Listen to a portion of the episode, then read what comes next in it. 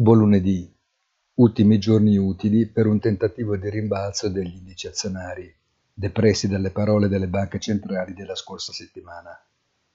Tramontata l'ipotesi del tradizionale rally di Santa Claus, resta aperta la possibilità di un timido recupero, almeno parziale, delle vistose perdite accumulate in pochi giorni.